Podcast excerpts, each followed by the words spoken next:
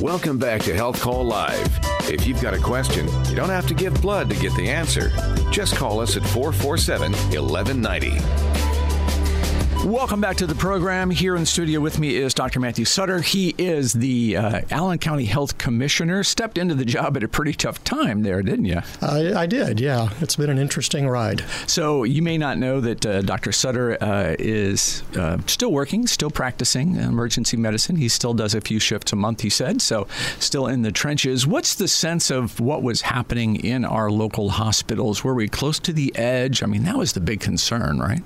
Yeah, so there were a couple times where the hospitals had extreme strain and um, were very nervous about their ability to uh, to provide services. I mean, the the term that's used is uh, modifying.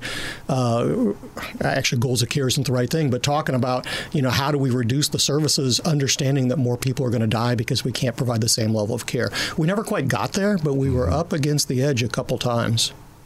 You know, I, I, guess I didn't make it clear, but we are going to be talking about some of the lessons learned in COVID in this half hour. And if that's something that you want to uh, uh, opine about, phones are open at 800 333 1190, 447 1190. Text line is open at 46862. What's the big takeaway? What do we learn from this whole mess? Well, I, th- I think it, one of the things we've learned is that the the world is vulnerable to a novel virus. Um, you know, hopefully this will be, you know, the last one for a while, but we just don't know that. I mean, mm-hmm. 1918 was a big one, and then HIV was really the last pandemic we had. We're still living with the effects of that, although it's been modified. I don't think it's it's top of mind for a lot of people at this point. Um, you know, there's uh, we we are still vulnerable as a world population to uh, to novel viruses, and I don't think we're doing enough to really be surveilling that and preparing for that. You know, that is one of the things that I noticed. I studied this very closely for the past couple of years, and data collection in other countries they they have such a better handle on what's going on in their population. Now, I get it. You know, when the government is providing health care, they've automatically got access to lots of data. But where do we? What else do we need to change to get ready for the next one? Yeah, I mean, boy, there's a lot of things, Lee, and I'm not sure I've got I've got a great answer prepared for that. You know, some of it is about preparation uh, at the hospital level. Um, some of it's just about how do we how do we manage crisis as a people, as a U.S. people? Do we come together or do we fragment and, and argue about it? Um, you know, one of the things that I think is that a lot of this, a lot of these viruses are coming out of Southeast Asia. Mm-hmm. They come out of mammals, and um, you know, doing surveillance in bat caves and things like that is something that uh, we've cut back funding for. And we were only doing it at a small level, and now we're doing it hardly not at all. That's our best bet to try and guess when the next virus is coming out that's going to make the jump to humans and potentially threaten things. Want to uh, dial back just a bit and take a look at what's going on locally here. We're we're looking pretty good around here. The case rates have dropped, positivities falling. Uh, number of Hoosiers in the hospital right now. I'm checking the dashboard is just about 900 people across the state, so that's a pretty decent number compared to where we've been. What is uh, the BA2 variant looking like to you? Is it a cause for concern? I think we got to monitor it. So the BA2 is sometimes called the stealth variant of the mm-hmm, Omicron, mm-hmm. Um, and that's just because of the way it shows up in the PCR testing. The the standard Omicron variant, you can tell on a PCR test that it's likely that this new one has a has different changes to spike protein, so you can't tell. Uh, that's probably not very understandable, but um, but you know the biggest thing with that is it looks like it is does have a fitness advantage, so it's taking over in some areas, but relatively slow, um, and some of the monoclonals may not work with it. So sotrovimab is the monoclonal that we have that's effective against the Omicron variant. We have it only in small amounts. Probably probably doesn't work with the BA2. But the other therapeutics do look like they work, and it looks like the vaccines still have good um, coverage against this. So, uh, mild concern. I think the New York area's got maybe a 4% rate of BA2, is what I was hearing this morning. So, you know, it's not taking over like we saw Delta or like we saw Omicron. Do. Yeah, I'm seeing a different symptom profile as well. Dizziness and fatigue seem to be primary symptoms with BA2. Uh, but yeah. I'm always skeptical about that. I mean, that comes out early, and then most of the times, what I found is by the time the surge really hits and we see it, it kind of like, well, it, it's kind of like COVID, which is the symptoms are almost everything. So. What is your what are you hearing about the uh, vaccine booster protocol going forward? Are we going to see an annual booster?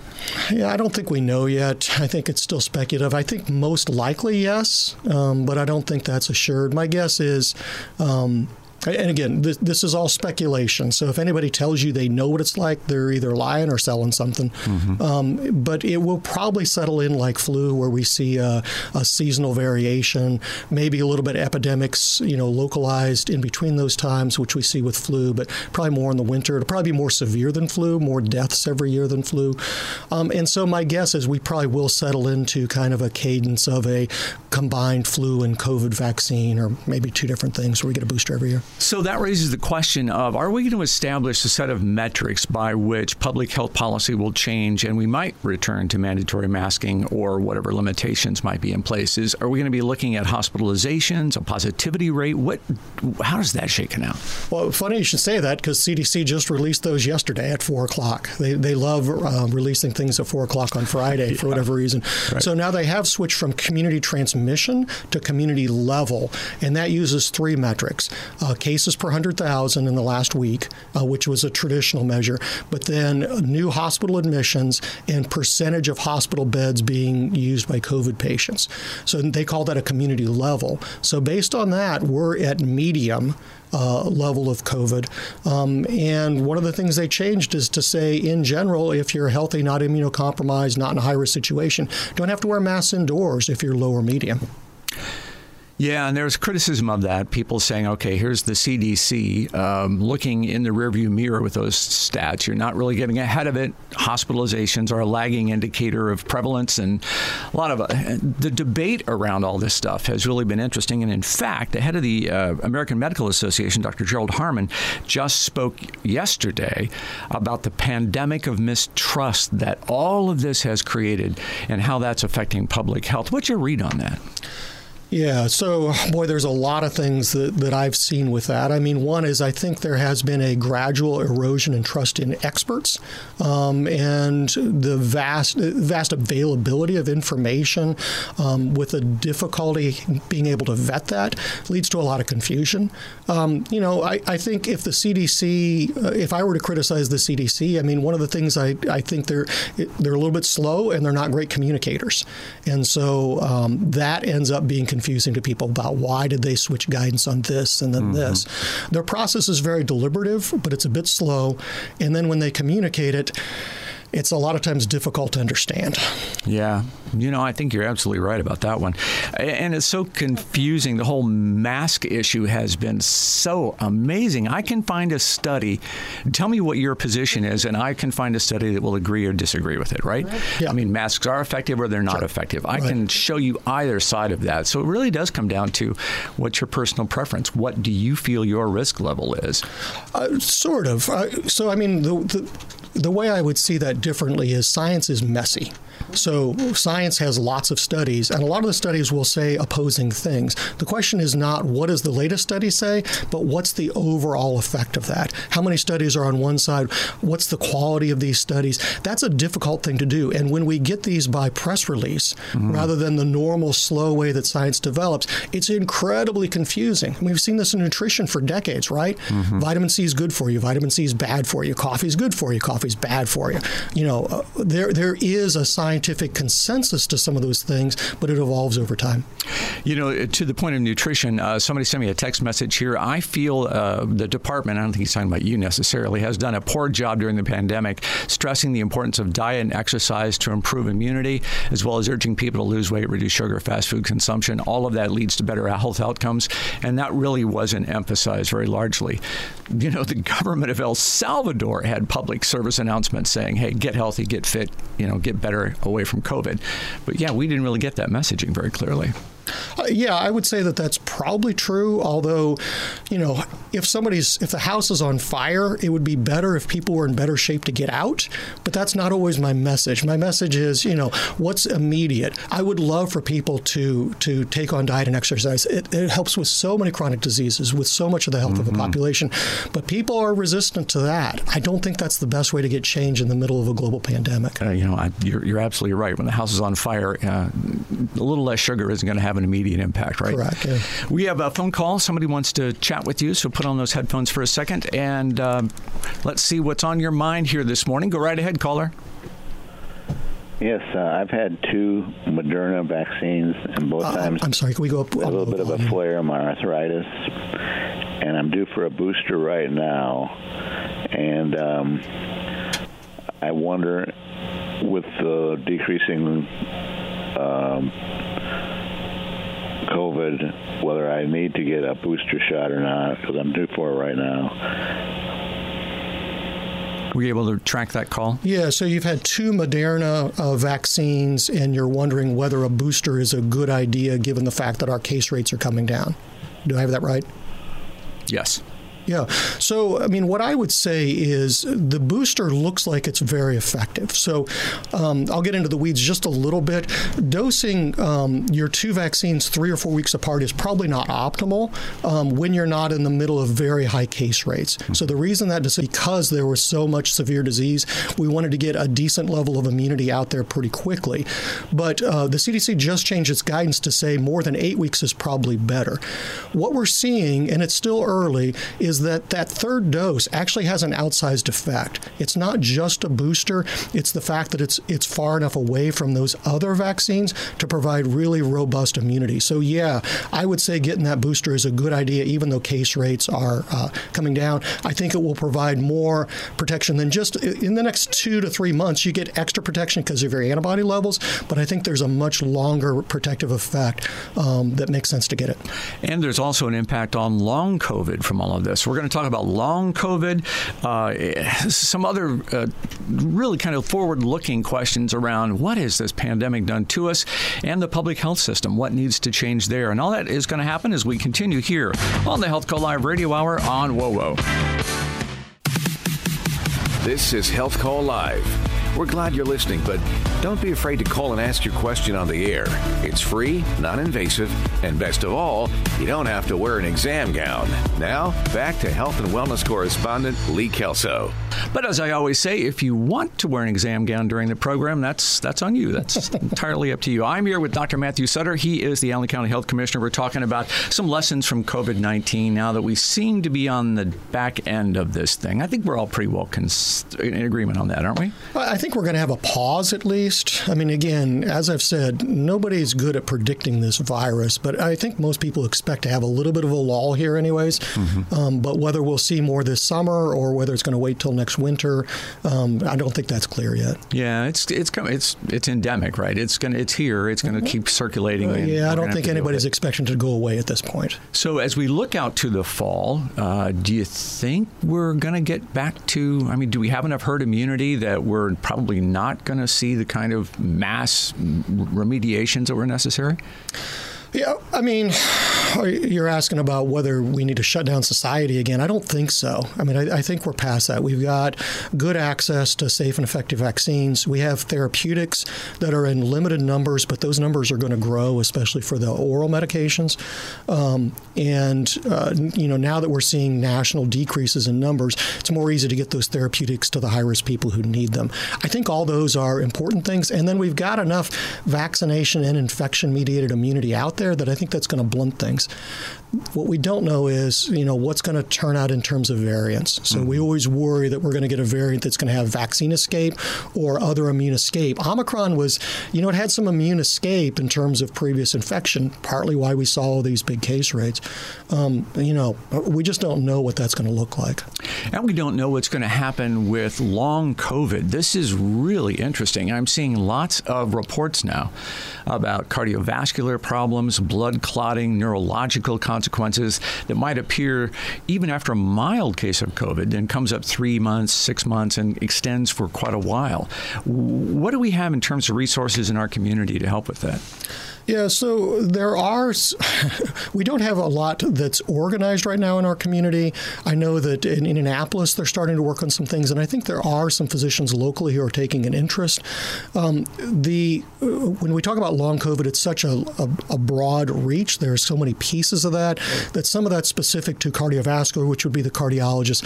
Some of it's specific to you know lung, which would be the pulmonologist, mm-hmm. and then there's this kind of neurologic thing of chronic fatigue and um, uh, depression, anxiety. You know, that's a little harder to, to get a handle on all the time, and I don't know that we're great at that just yet. Yeah, it's going to be a challenge trying to figure all that out and walk the path forward. Public health is going to receive a big injection of money. Washington, I think the government has committed $127 billion, I think is the number, to improve public health systems. What does that look like? Do you have any idea what that means yet?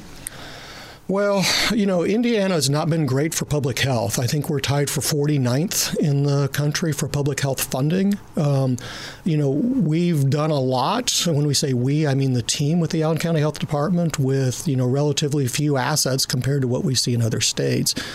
I mean, I do think this speaks to the need for a robust public health system. Um, uh, we, we, we need people out there. We need people who are doing this full time. Um, and I don't know that we've been great about that. But public health does a lot of other stuff too. I mean, we're doing the restaurants inspections to make sure that people are safe. You know, septic systems is part of this. Uh, there's a whole broad range of things that we do to keep the public safe that people don't really think of. I just saw a study that said the interest in public health education, students electing public health careers has been spiked because of COVID. So that could be one of the positive benefits after all of this. Yeah, we could get some really good talent out of this you know, moving forward, and, and, and that's our hope. I mean, I think this, we've not been great about thinking about public health in this country. We tend to think about our health on a very individual level, which is the way doctors typically think of it. Thinking of the health of a whole population is really important, but we've undervalued that. Yeah, what uh, uh, what do you see as the long term impact on healthcare workers here. We keep hearing about burnout, and, and Dr. Harmon from the AMA I'm um, touching on that point as well. That we've got to just get more healthcare workers in this system. Did this move us forward or set us back? Yeah, temporarily for sure it set us back. There are so many people who have left the bedside over this. Burnout, especially in frontline workers who've taken care of COVID patients, is just rampant. Um, hopefully, we'll get a little bit of a break and they'll get a chance to, to um, kind of restore a little bit. I do think people might be interested in a healthcare career going forward, but it's going to be a gap until they're fully trained up and able to work. Right now, we're seeing a big migration put those headphones on for me once again. Sure. We're going to jump out to the phones. We have Dawn on the phone. She has a, a booster question if you have uh, another ailment. Dawn, go ahead. What's your question? Dawn, are you with us? The gentleman that called in before, he mentioned that he had um, his arthritis flared up, and a couple things. When I had the second booster, I, or the second um, vaccine um, shot, uh, I had um, I got a real high, high heart rate, and I thought I was going to go to the hospital, and it lasted for several hours, and then um, that was in August, and uh, in November I received a letter that my um, vaccine was compromised and since I had gotten the Moderna, they said that it was three times stronger than the Pfizer, that I should be okay, but to get the booster. But I really do not want to get the booster because I don't want to go through that. I think my heart rate was almost 160. Yeah, Dawn, I'm not going to be able to give individual medical advice, and this sounds like this is um, complicated enough that you really ought to consult your doctor on this. It gets a little difficult, especially with the variety of medical conditions that can cause a rapid heart rate. Yeah, and Dawn, I'll just add to that. I did see. Uh, I'm having a hard time hearing you. I'm sorry. I did see a study uh, the other day that this uh, tachycardia uh, is is is a consequence of the vaccine, and they think also of previous infection. So it's really curious to see. Again, as we were saying earlier, no one really knows what the long term impact is going to be. It's all so variable. This thing has been such a freaky virus. Yeah, absolutely. Dawn, you said you'd had a hard time hearing me, but I think this is complicated enough that you really should consult your doctor and have a, a more in depth conversation about your individual situation. Okay. And I guess my curiosity was to why the why the um, vaccine was compromised. Yeah, I'm not sure I've heard of that before, so I don't know exactly what that means in your case. Okay. Thanks, Dawn. Appreciate the call. Thank you. Mm-hmm. Um, what uh, What do you want people to know going forward here about um, media and how we've all handled this thing? Um, so yeah, we were talking on the break, Lee. I mean, one of the one of the um, difficulties of this has been um, science is messy you know, if you're doing good science, you're going to have lots of studies, and some of the studies are going to conflict on, on what they on what they say to each other. Um, you know, when when we now get science by press release, which as soon as a, a, study is announced, even before we see the contents and the data and mm-hmm. such, um, it's automatically front page news. It's incredibly confusing to people. Um, you know, and as you said, you know, you sh- I show you a study, you can show me a study that says the opposite, exactly. and and really, analyzing that requires a significant amount of training um, and a significant mindset to to take um, all the studies together, to look at their quality, um, and then come up with kind of an overall feeling about does it move more this way or does it move more that way. There are scientific consensus on these things, and there's organizations that do that sort of thing. The problem is people don't trust experts. So if a consensus of scientists comes together and say we've evaluated all these things and we believe that this is what the what the data are currently showing, um, well, somebody else is going to get on the internet and say, yeah, but I, I heard this other person say this, and I believe them. Yeah, that, that pandemic of mistrust that uh, Dr. Gerald Harmon, the AMA, talked about, that might be one of the most important lingering consequences of this disease. That is Dr. Matthew Sutter. He is the Allen County Health Commissioner. And I just want to say thank you. Every time I've reached out to you to participate in the program, one way or another, you've made it work. So thanks. Appreciate that. Appreciate your availability at such a busy time. It's a pleasure, Lee. Thanks. All right, guys. Hey, next week we'll see you again for another edition of the Health Call Live Radio Hour. You've been listening to Health Call Live. Watch a recording of today's program on the Health Call Facebook page or on the web at www.healthcall.live. Drop us a line to recommend a guest or suggest a topic for a future broadcast. Join us next Saturday at 9 a.m. for another edition of Health Call Live on WOWO 1190 a.m. and 1075 FM.